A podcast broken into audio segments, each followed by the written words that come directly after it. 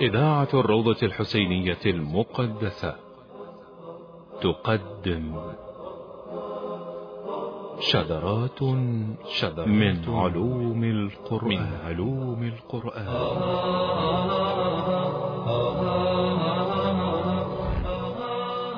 شذرات من علوم القرآن. إعداد وتقديم السيد مرتضى جمال الدين. شذرات من علوم القرآن.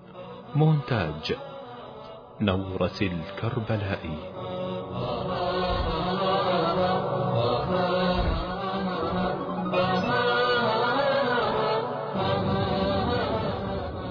عنوان الحلقة القرآن وأهل البيت عليهم السلام.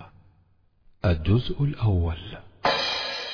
أعوذ بالله السميع العليم من الشيطان الغوي الرجيم. بسم الله الرحمن الرحيم. والحمد لله رب العالمين وصلى الله على سيدنا ونبينا محمد وآل بيته الطيبين الطاهرين المعصومين. أحبتي المستمعين السلام عليكم ورحمة الله وبركاته.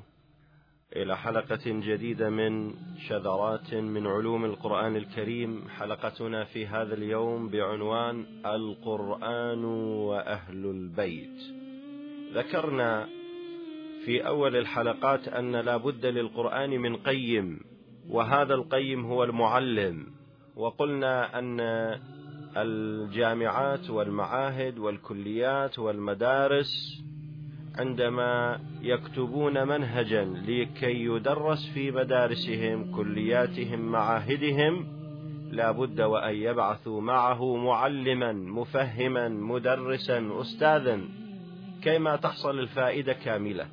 ولا يكون فهم هذه المناهج مقتصرا على الثقافة المحدودة للطلبة كذلك كتاب الله القرآن الكريم لما بعثه الله وأنزله الله أنزله على قلب النبي محمد. جعل مع القرآن معلما. ولهذا يقول الرسول صلى الله عليه وآله وسلم إنما بعثت معلما وبالتعليم أرسلت.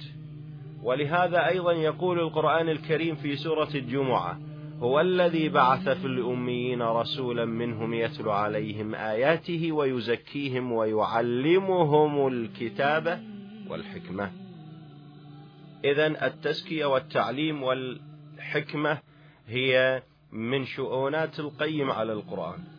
ولا شك ولا ريب عند كافة الفرق الإسلامية أن القيم للقرآن الكريم ومعلم القرآن الكريم بلا منازع هو الرسول الأكرم الحبيب المصطفى محمد صلى الله عليه وآله وسلم. لكن من هو القيم بعد رسول الله؟ هل ذكر ذلك القرآن؟ أو هل ذكر الرسول صلى الله عليه وآله وسلم؟ نعم. ذكر ذلك القرآن وذكر ذلك رسول الله صلى الله عليه وآله وسلم بأحاديث ممكن أن تصل إلى حد التواتر المعنوي وهذا واضح ومعروف. فهو الذي يقول صلى الله عليه وآله وسلم علي يعلمكم القرآن بعدي. ليس فقط بعد رسول الله إنما كان علي عليه السلام يعلم الصحابة في زمن رسول الله. ابن عباس أخذ من علي بن أبي طالب أبي بن كعب من علي بن أبي طالب أيضا أخذ علوم القرآن وتفسير القرآن. إذا القيم بعد رسول الله هو علي بن أبي طالب سلام الله عليه وإليك الروايات الموجودة في كتب المسلمين عامة. فلو نقرأ مثلا كتاب شواهد التنزيل للحاكم الحسكاني الذي يعقد أبوابا كثيرة في مقدمة كتابه الرائع يعقد أبوابا في فضل علي بن أبي طالب على القرآن وفضل علي بن أبي طالب في تعليم القرآن الكريم. وإليك بعض النماذج من هذه الروايات. قال رسول الله صلى الله عليه وآله وسلم في الحديث المشهور علي مع القرآن والقرآن مع علي حتى يرد علي الحوض. هذا الحديث هو عبارة عن ترجمة أخرى لحديث الثقلين. إذ يقول حديث الثقلين إني تارك فيكم الثقلين كتاب الله وعترتي أهل بيتي لن يفترقا حتى يرد علي الحوض. يعني وعلي بن أبي طالب من العترة علي بن أبي طالب من أهل البيت فعلي مع القرآن والقرآن مع علي حتى يرد علي الحوض. نفس منطوق ومفهوم. حديث الثقلين أن العترة بشكل عام إلى جانب القرآن الكريم. يعني علي في زمانه الحسن في زمانه الحسين في زمانه السجاد في زمانه هكذا الباقر الصادق الكاظم الرضا. الجواد والتقي نعم والنقي والعسكري والمهدي إمام زماننا. هو عدل القرآن وهو القيم للقرآن وهو مع القرآن وشريك القرآن. نقول السلام عليك يا شريك القرآن. ما معنى الشراكة؟ الشراكة كما ذكرها النبي في حديث الثقلين. إني تارك فيكم كتاب الله وعترتي أهل بيتي. من الذي يمثل عترة آل محمد صلى الله عليهم أجمعين غير إمامنا المهدي سلام الله عليه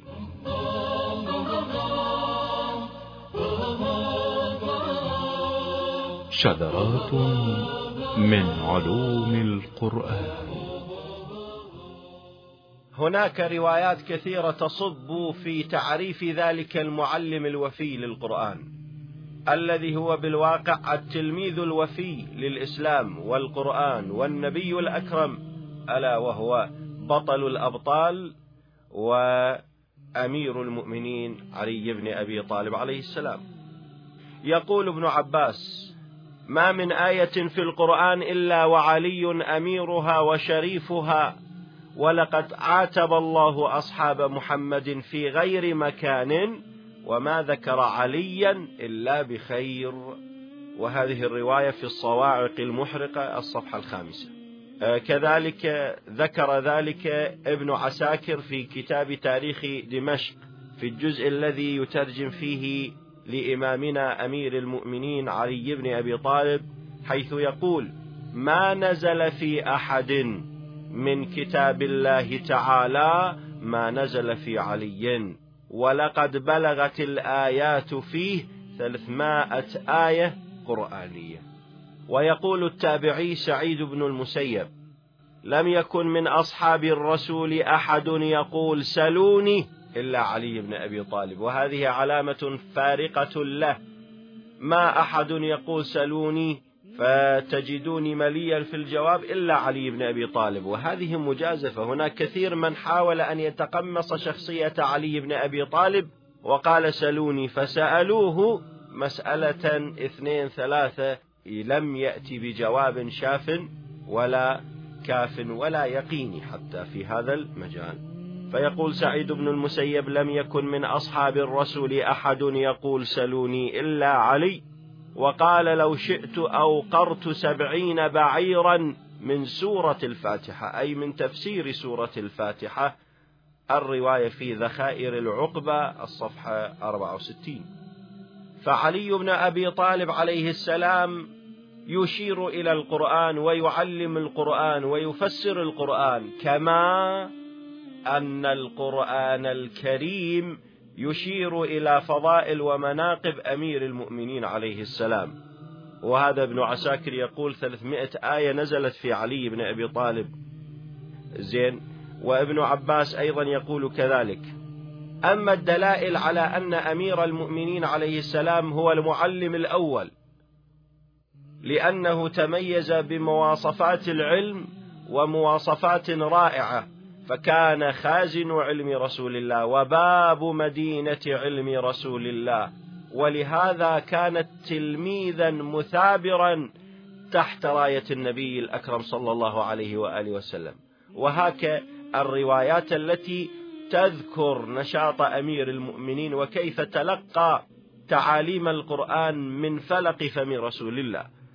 هذا سليم بن قيس الهلالي يقول سمعت عليا يقول ما نزلت على رسول الله صلى الله عليه وآله وسلم آية من القرآن إلا أقرأني إياها وأملاها علي فكتبتها بخطي وعلمني تأويلها وتفسيرها وناسخها ومنسوخها ومحكمها ومتشابهها ودعا الله عز وجل أن يعلمني فهمها وحفظها فما نسيت آية من كتاب الله عز وجل.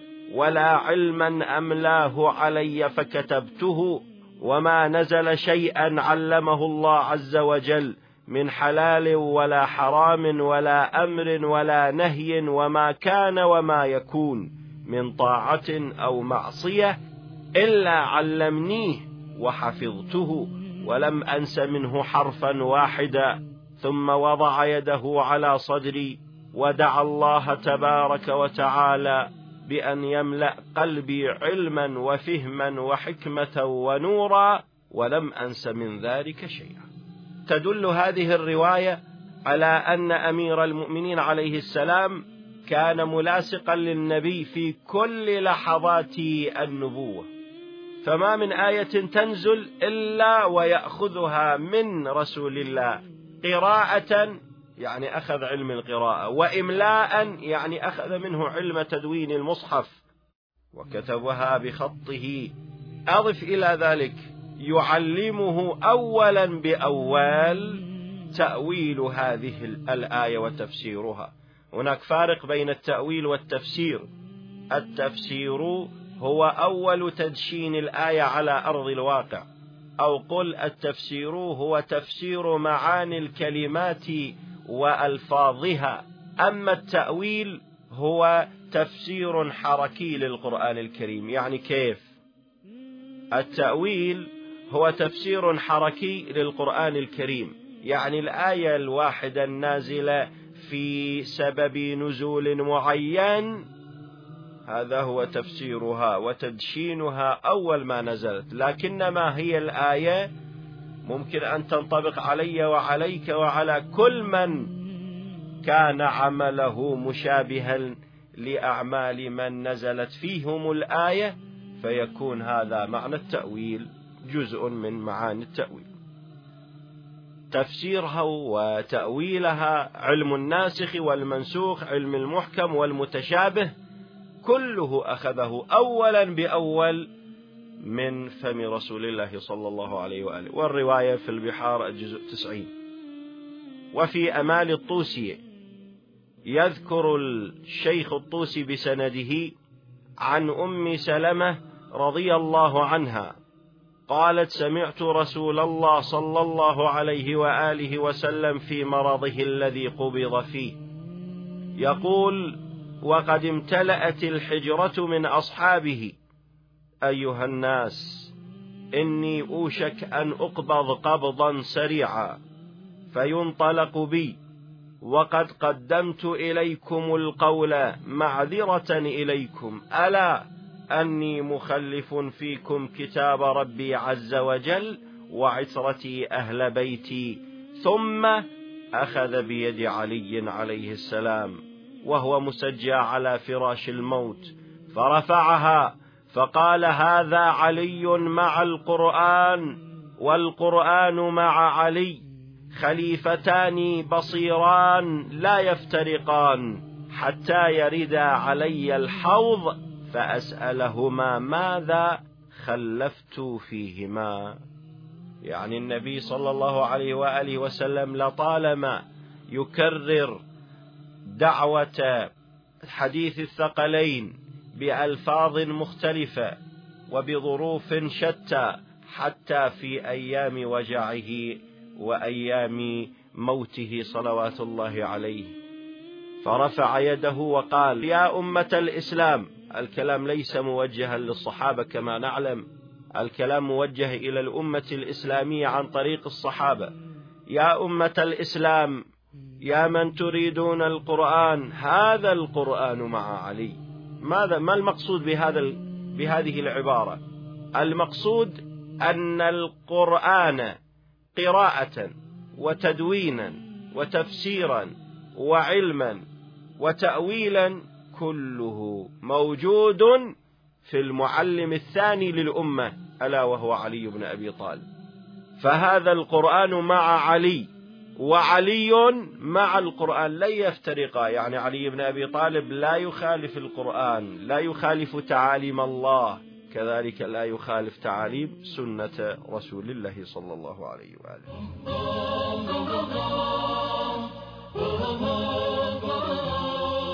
شذرات من علوم القرآن.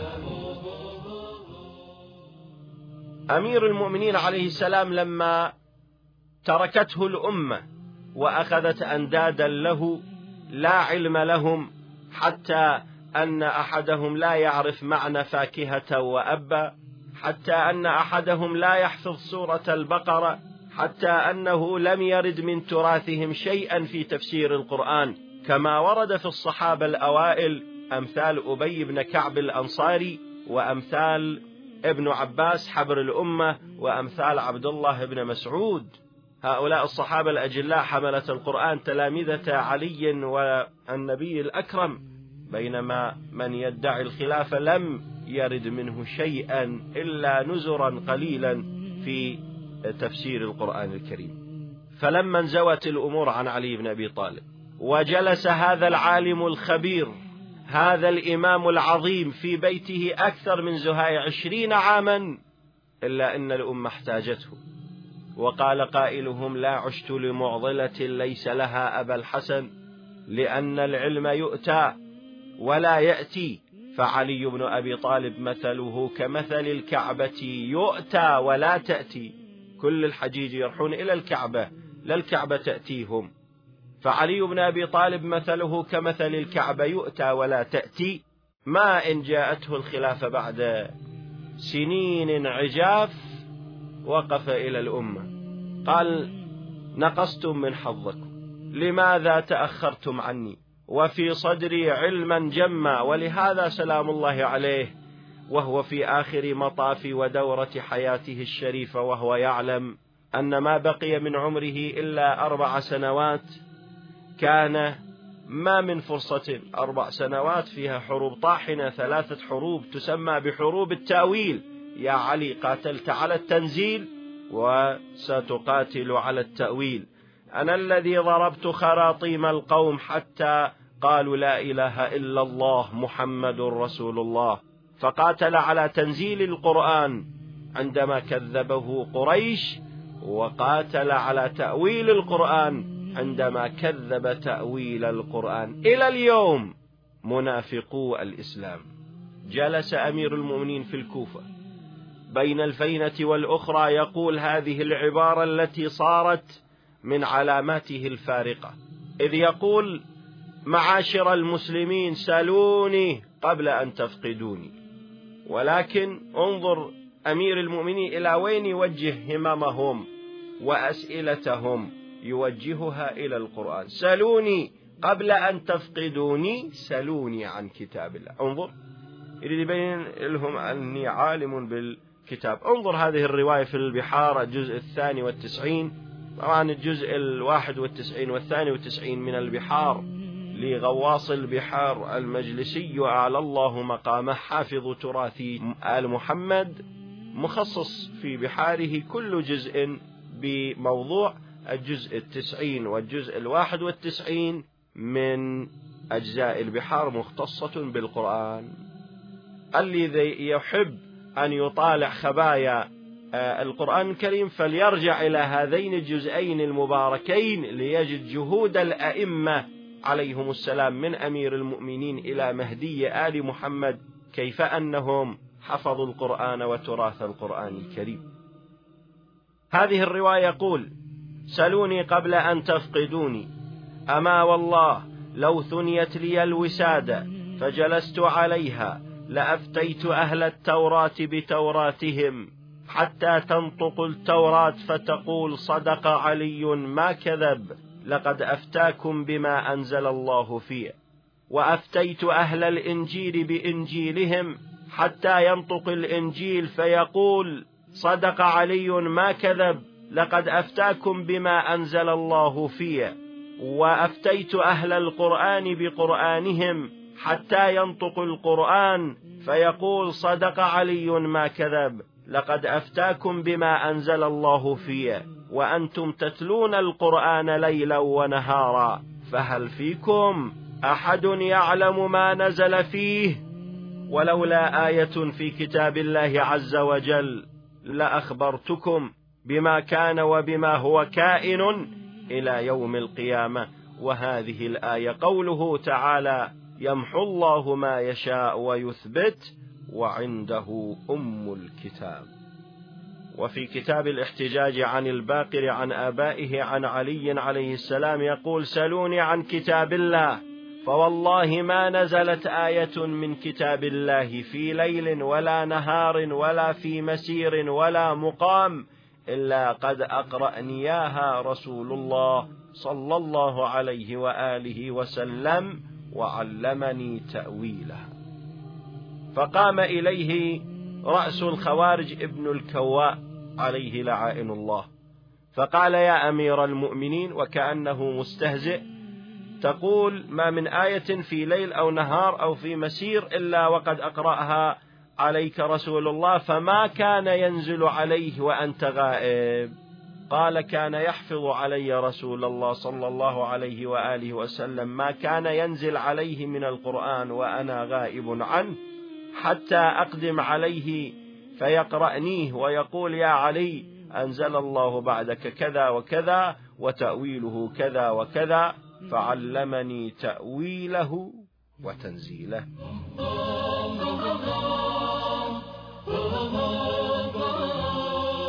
شذرات من علوم القرآن. إذا أحبتي أمير المؤمنين عليه السلام وكل شيء أحصيناه في إمام مبين.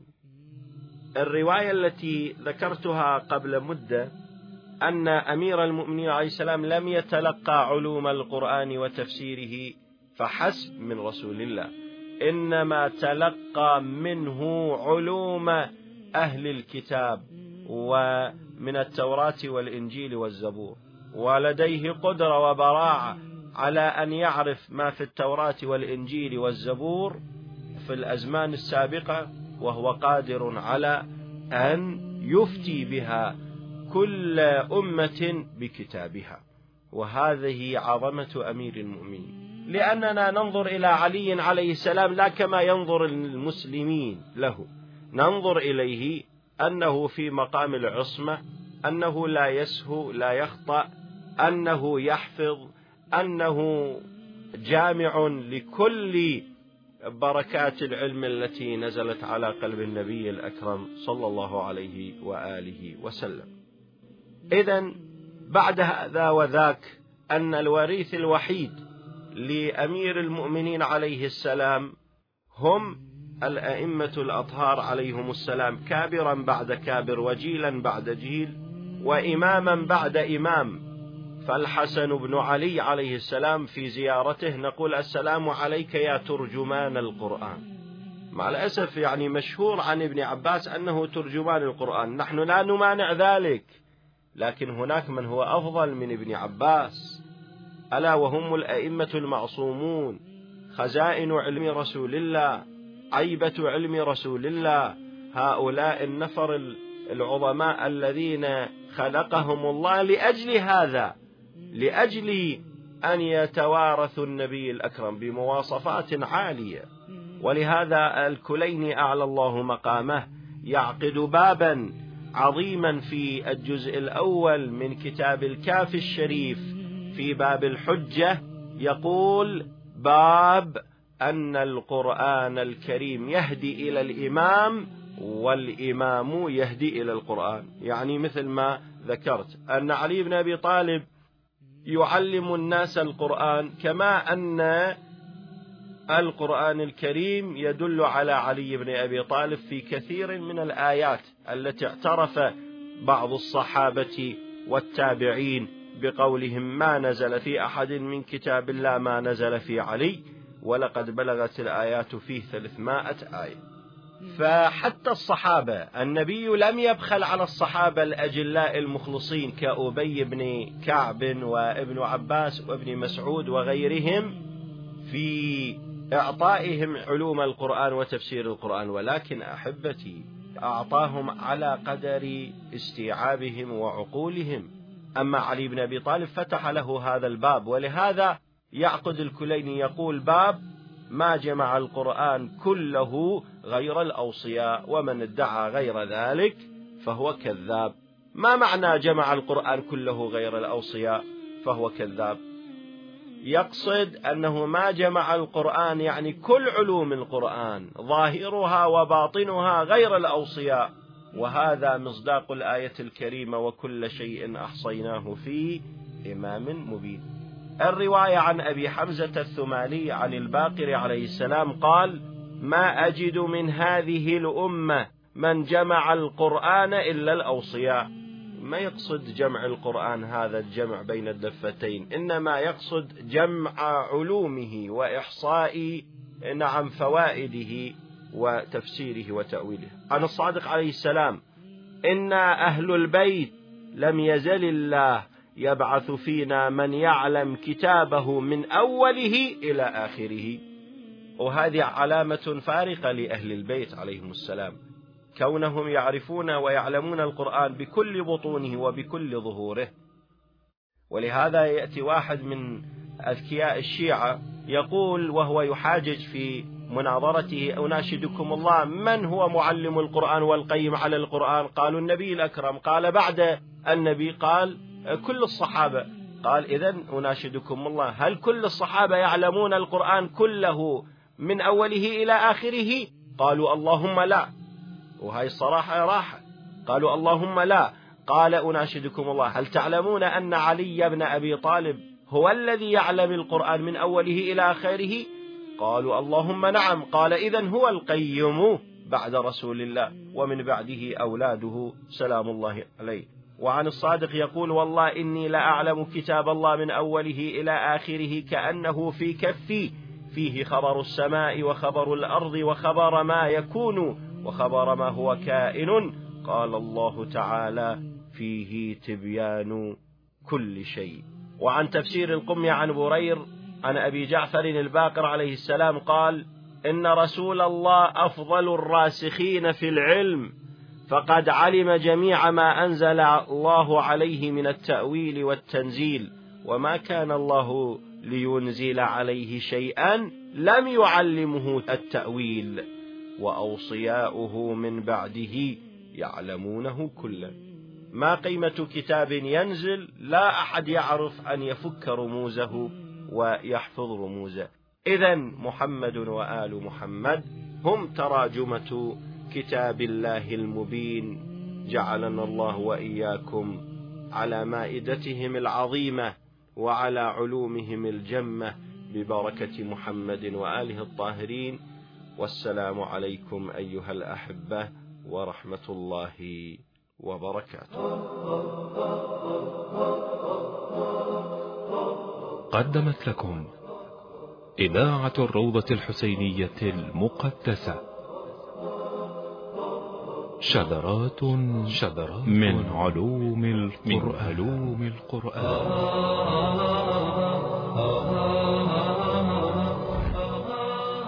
شذرات من علوم القرآن. إعداد وتقديم السيد مرتضى جمال الدين. شذرات من علوم القرآن. مونتاج. نورة الكربلائي.